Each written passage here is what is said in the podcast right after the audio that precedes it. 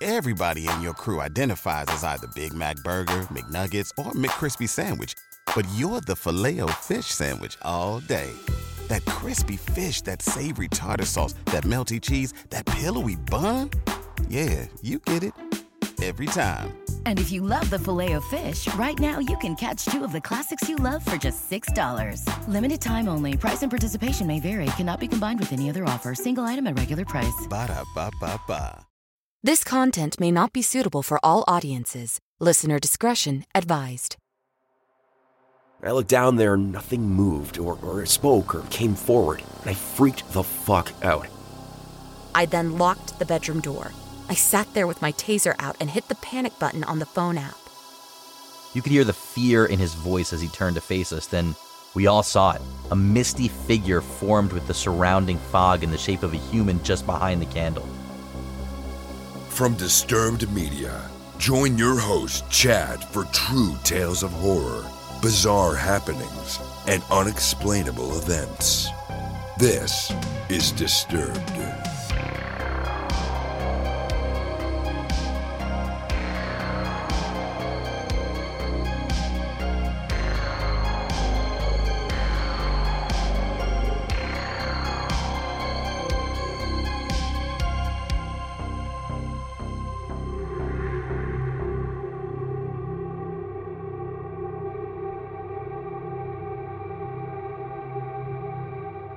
Welcome back in, everyone, and thanks for joining me. This week, I'm bringing you four true tales that will frighten and disturb. So sit back and listen close as we dive into the horror. We open the show hearing from Reddit user Scare Country, featuring voice work by John Patneaude. And we're on the list to be the next victim.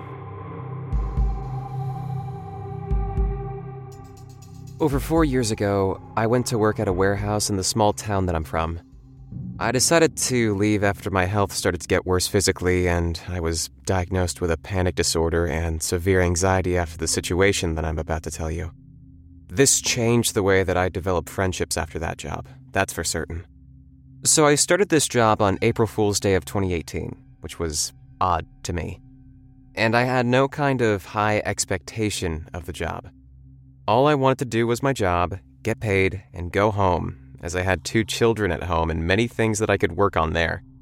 The job wasn't hard, and it made pretty good money for all the duties considered, so I really couldn't complain. I worked second shift for about five months, and then I went to day shift. While working on the second shift, I kept to myself mostly until one day I met someone from one of the other lines after we struck up a conversation about gaming. For the sake of anonymity, we'll call him JF. Well, JF was a pretty good guy, and we had a lot of things in common. I went home that night, and he popped up as a suggested friend on Facebook. Again, another oddity, so I decided to add him. When I did, we started talking more at work until he suggested that we should hang out, so we did hang out. Pretty frequently. We were friends for a month at this point, and one day, he decided that he was going to introduce me to his partner. She seemed decent at first, super nice, didn't seem to be a judgmental type, so I was cool with her.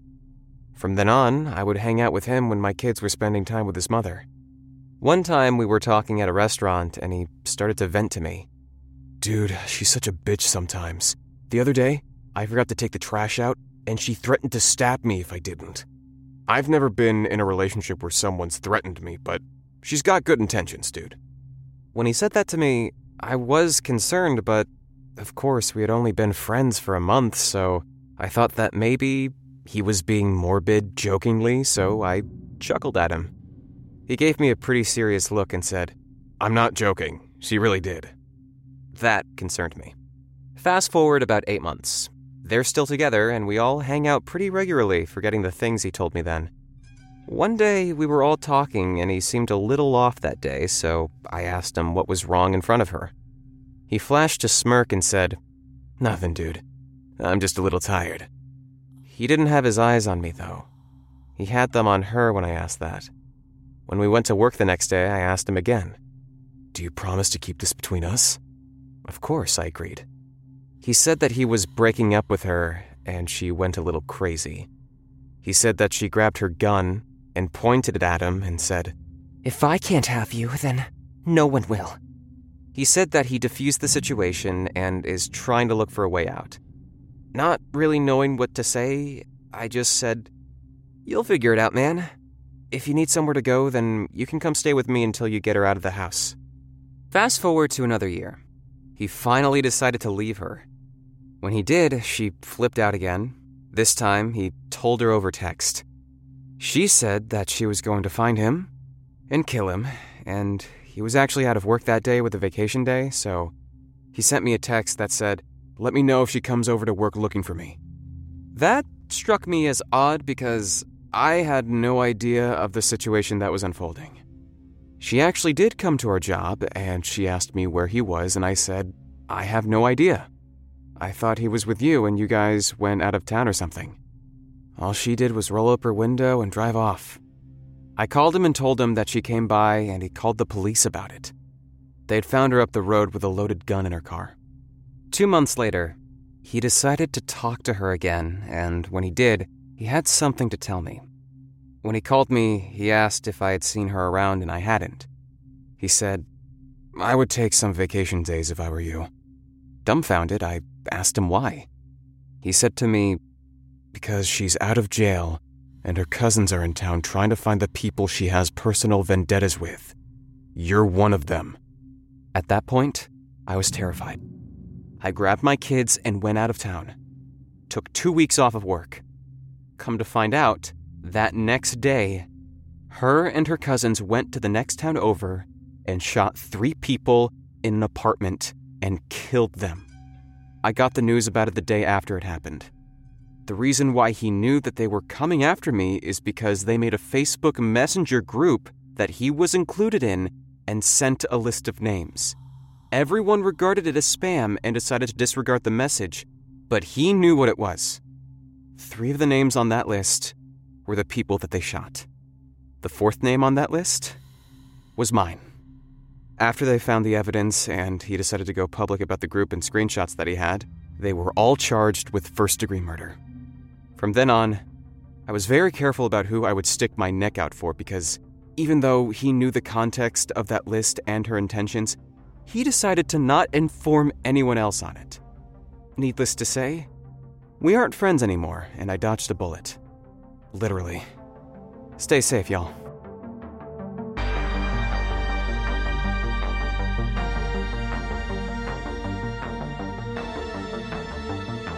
You're listening to Disturbed from Disturbed Media.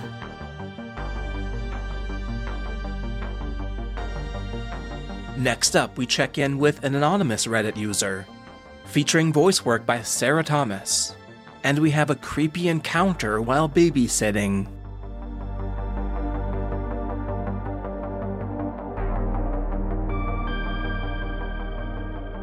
This is something that happened this past Friday while I was babysitting.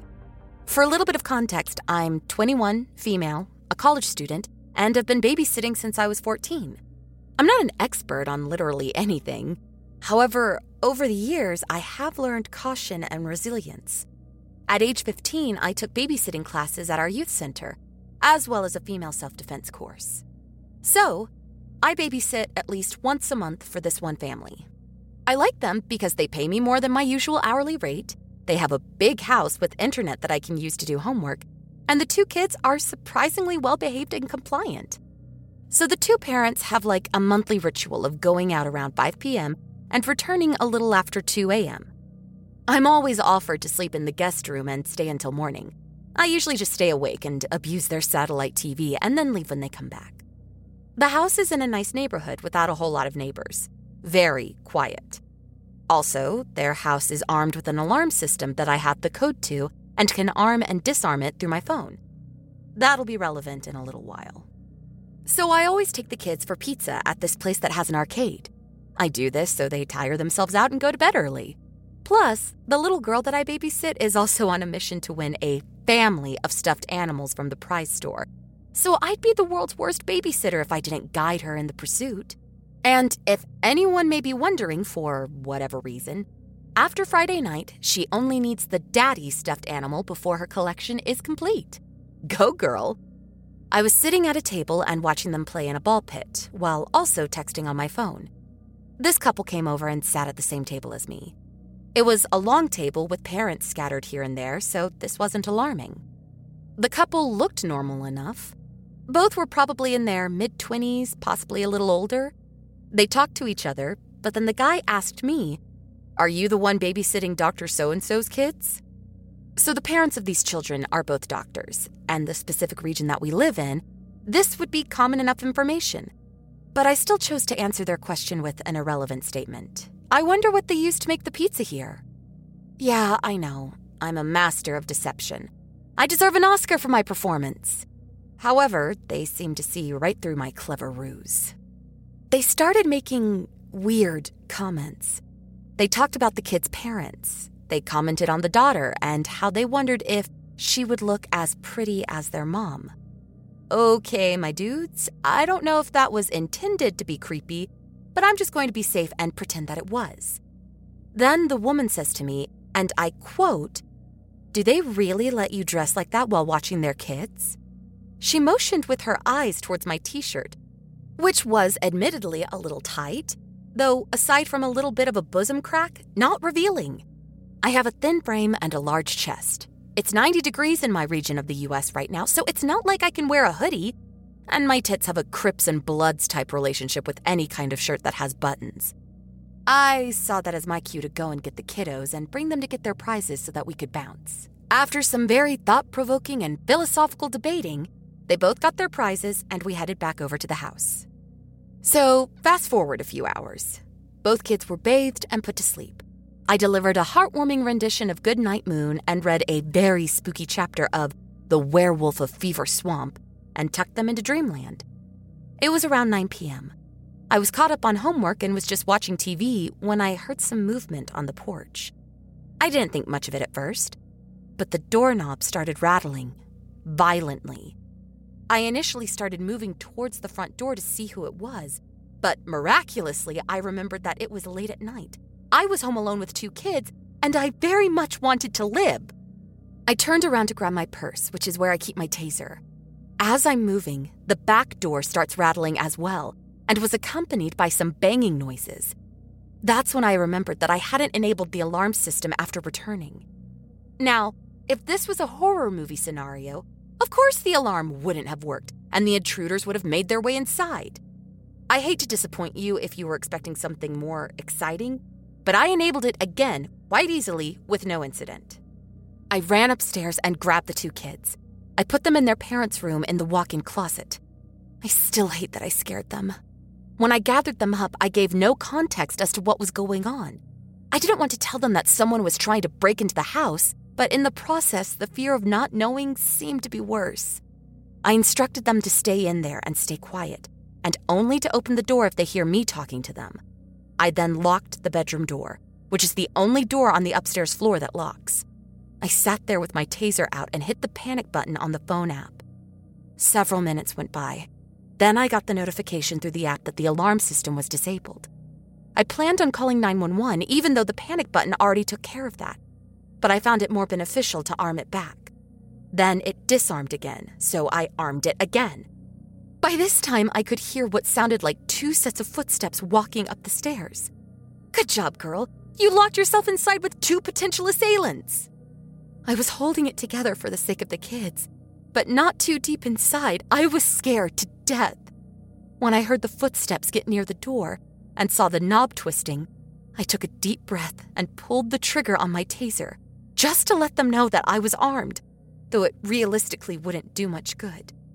I informed them through the door that the alarm was triggered and police were on their way. Thankfully, I was greeted by a familiar voice. My name? It's Doctor, his name. You're safe. I opened the door and ran into their arms and started sobbing.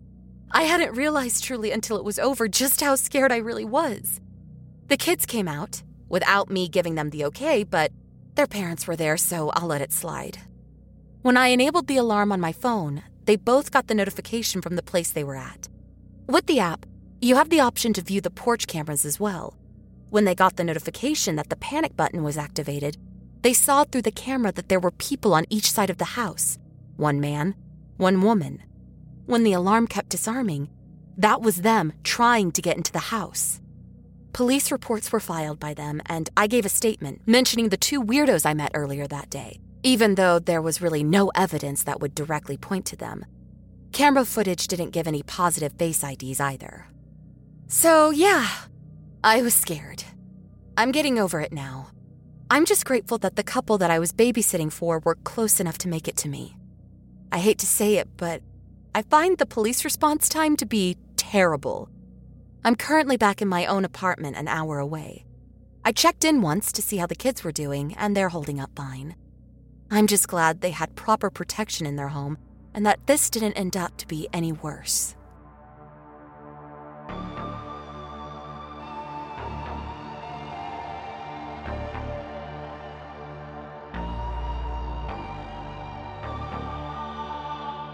I'm Tanya Eby, and this is Disturbed.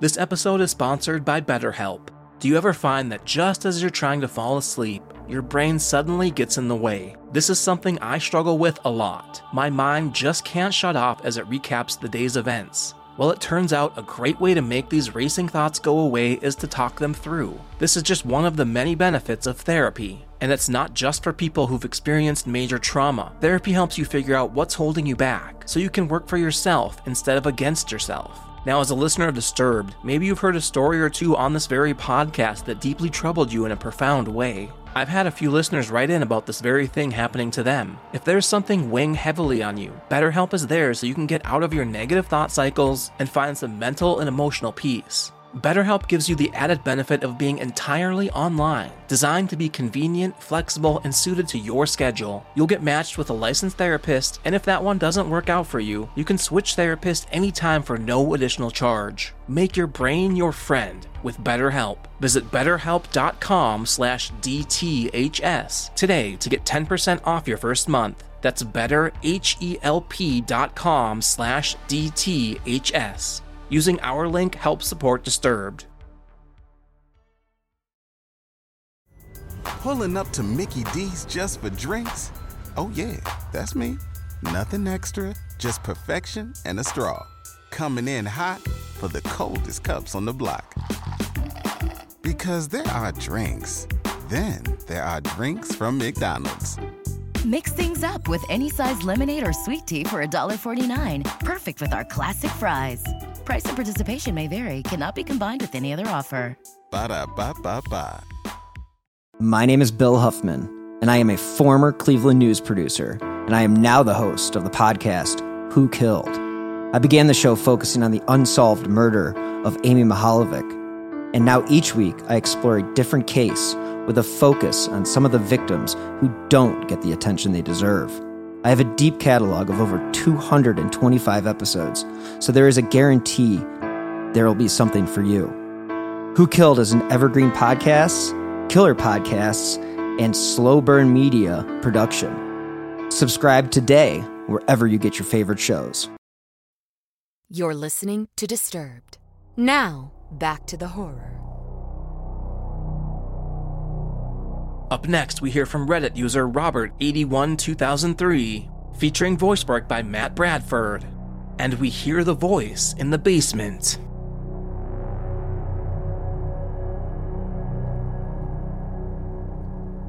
Last night I couldn't sleep at all, which is fairly normal since I work graveyard shifts and it's pretty much turned me into a night owl. So even on my day off, I'm usually up all night long. So I'm up in bed watching a rom com, laughing and in a great mood, and decided I deserved to treat myself to the occasional drink. My bar is in the basement, which is fully finished and furnished. It's pretty much a man cave. I've spent entire nights down there by myself or with the gang, and nothing strange has ever happened. So anything creepy or weird down there was absolutely the furthest thing from my mind. I, I finish laughing my butt off and I head down there. I go behind the bar, pour myself a drink, and head upstairs. But as I'm on the second to last step to the first floor, from behind me I hear, Hey. Now, it was an older man's voice, in their 50s, I think. I know the house is empty except for me, and it scared the absolute shit out of me. I looked down there, nothing moved or, or spoke or came forward, and I freaked the fuck out. I jutted up the last two steps and slammed the basement door closed.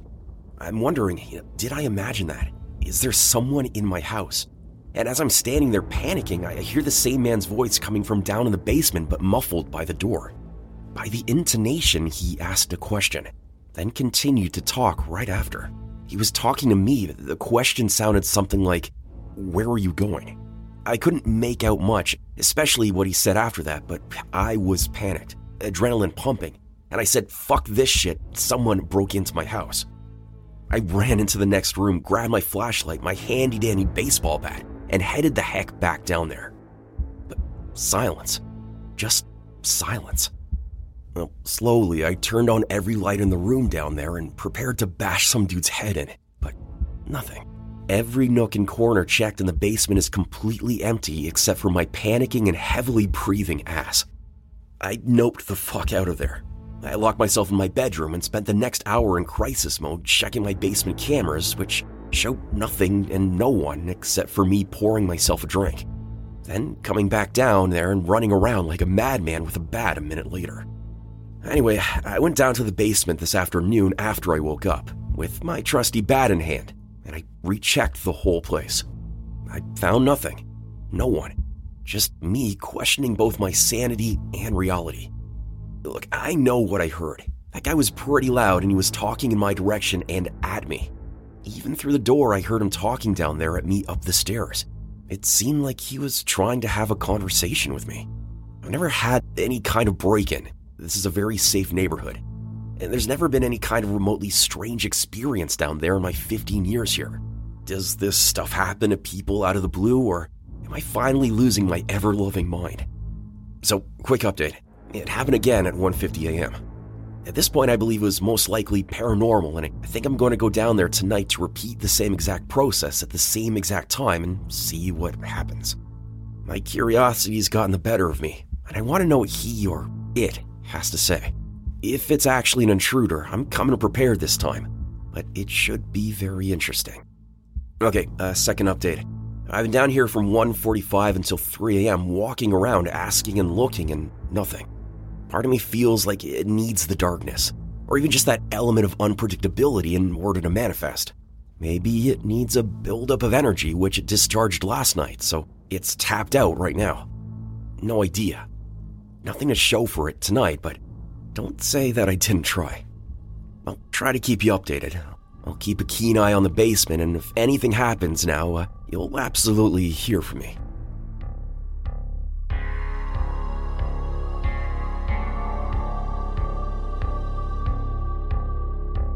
Looking for even more Disturbed?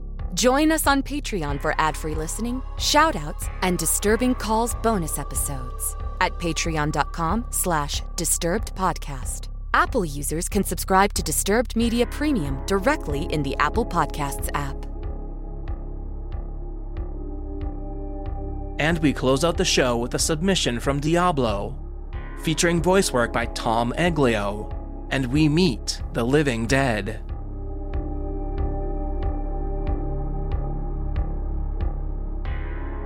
I don't normally listen to podcasts, but my wife insisted that I listen to one of your podcasts, and from there, I was hooked. Wife knows best. She also suggested for me to send a couple of my own paranormal experiences to share with you and the listeners. I hate writing at the best of times, but I finally have some time now to burn, so I thought, hey, why not? I was a bit hesitant to send this story as I've previously told it to other people and they just laughed and called bullshit. But until something like this happens to you, don't assume and pass other stories as bullshit. Context I'm a 47 year old male. I was born in Colombia, South America, but moved to Sydney, Australia in the mid 80s. My family in Colombia come from a town called Tunja, Boyacá. There are a lot of natives that live there and are very spiritual. Growing up, I remember all the stories our elders used to tell us kids about their encounters with the unknown. They always told us not to mess with it, to have respect for it, and to be careful, as there are powers out there that are beyond our comprehension and some can do harm. Although most people in Colombia are Catholic or Christian, my family's not religious.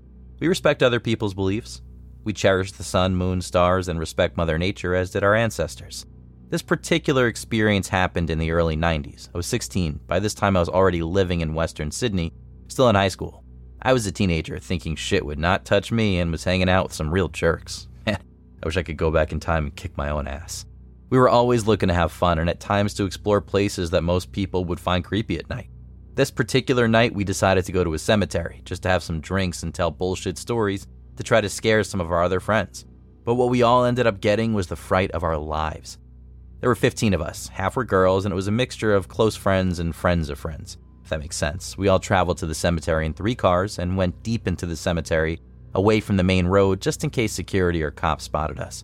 We didn't want to get caught with the alcohol and some of the happy smoke some of us were having. We were all sitting in a clearing that was just on the side where we had all parked. We could see the graves and headstones around us. We were just having some beers and just being silly. I remember that night was very dark. There was no moon. It was hot, and the sound of crickets was very loud. After a few drinks and happy smokes, our fear slash creepy factor was gone, so we all started to walk around the cemetery looking at graves and trying to scare each other. We didn't have any flashlights, and the only source of light we had was just our lighters. Some of us went on other directions to explore the surroundings, and as bad as it sounds, some of us were getting a bit frisky with our girlfriends. If you get my drift, yeah, I know, how fucking disrespectful, and believe me, that is something I'm not proud of and wish I could take back, because I believe a lot of bad things that have happened to me since then was because of that. Karma is real. After about an hour, we all sort of met back at the clearing we all initially sat at. At this time, it started to sprinkle a bit and it got unusually cold.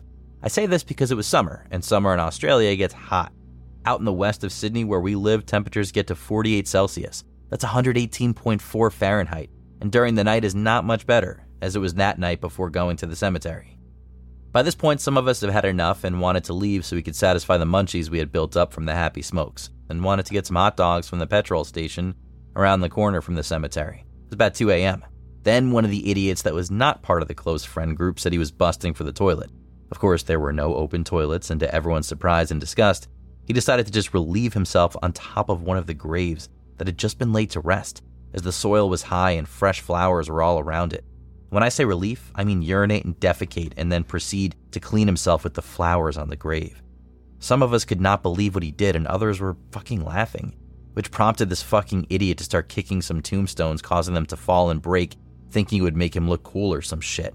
At that moment, the feel of the place and the ambiance changed dramatically. Everything went silent. All the crickets stopped chirping, the light sprinkle turned to rain, and a thick fog was starting to build up.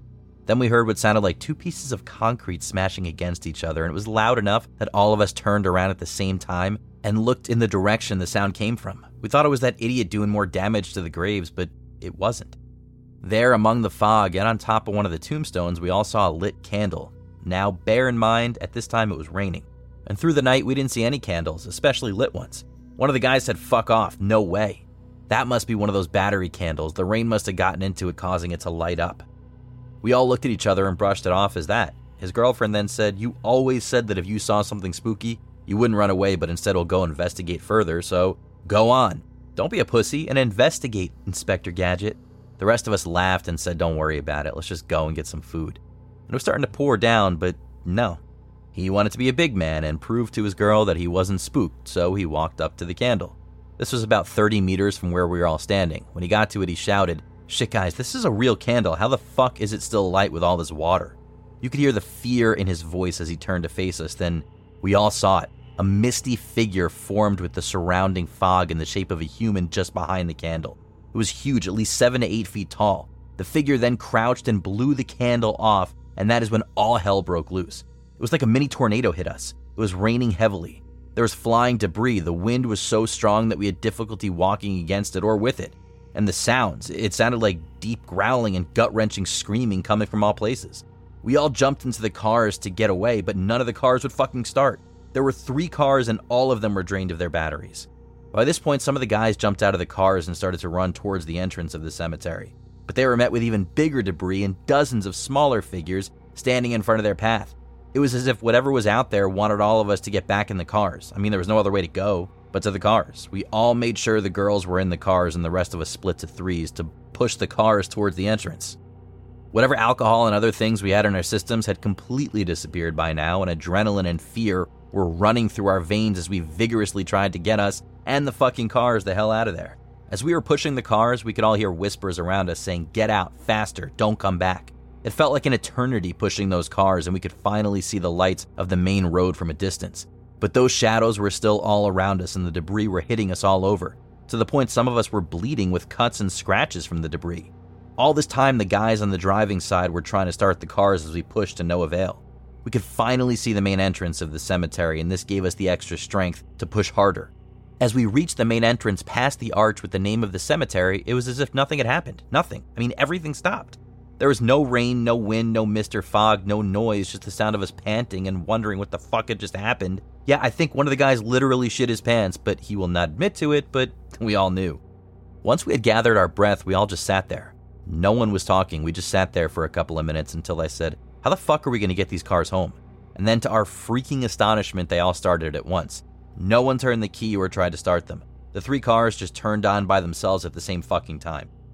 We all knew that was our cue to jump in and get the hell out of there as fast as we could. We drove to the closest house of one of our mates that was part of close friend group and sat there in his front yard, just lying on the grass, and then we realized that everything was dry. It had not rained at all. In fact, there was no reported rain anywhere near. Our mate's house was literally three minutes' drive from the cemetery, and our cars and clothes were dry. How could this be? As we all remember how drenched we were when it was raining, we were all in disbelief. And we even started to think we imagined the whole fucking thing, but no, it did happen all 15 of us experienced the same thing, and some of the guys didn't even drink or smoke that night at all. We all went to our homes that night in a state of shock, to say the least. The next day, some of us met up and discussed what had happened. We all agreed not to tell anyone about it, as we had already talked about it with other people that were not there the night before, and they all thought we were lying. I did go back to the cemetery a week later, just me and my then girlfriend. Not to do anything stupid, but to apologize for our behavior and pay respect to all the spirits that manifested themselves that night and to all the other souls that rest in the cemetery, promised to never disrespect or mess with the dead again, and laid fresh flowers on the graves that were disturbed. While we were there, we could feel something was looking at us. Not other people that were there, but something close to us that we couldn't see. As time went by, I lost contact with most of the guys that were present that night. Some of them got really messed up from the experience. Years later, we heard a couple of them were heavily into hardcore drugs and one had committed suicide. The guy that urinated, defecated, and broke the tombstones, for his actions that night, we think he was haunted to the point of despair, and most ironically, he was laid to rest in that same cemetery. I only speak to two of the guys that were there on the night, as we remained close friends for the last 30 plus years. We all got married and have kids now, and when we get together, we all agree on one thing to teach our children the respect they must have for the dead, that there's definitely something after death. We lived it, we saw it, we felt it. We'll always remember it. I know I do as that night I got a nasty cut on my face that ended up needing five stitches.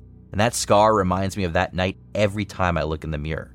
And always I wish I had listened to my elders back to when I was a child. I know that since that night I somehow became more sensitive to the paranormal and have since experienced other events that question logic to its core. But those stories are for another time.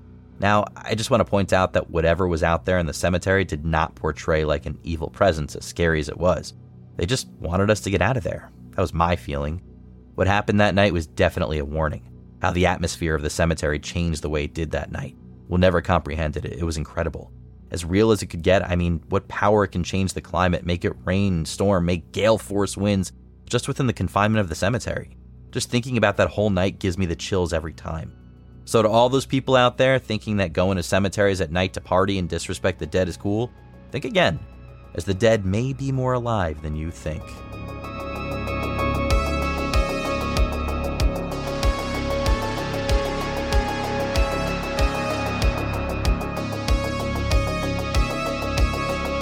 Follow our social channels on Facebook and Instagram at Disturbed Podcast and on Twitter at Disturbed underscore pod.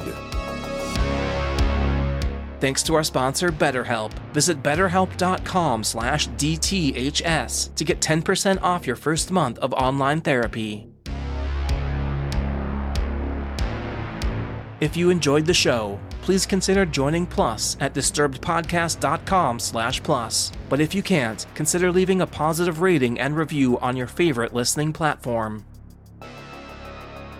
Share your own true horror story at disturbedpodcast.com. Music by Karl Casey at White Bat Audio and Co.ag. Thanks for listening, and don't forget to stay safe out there, y'all.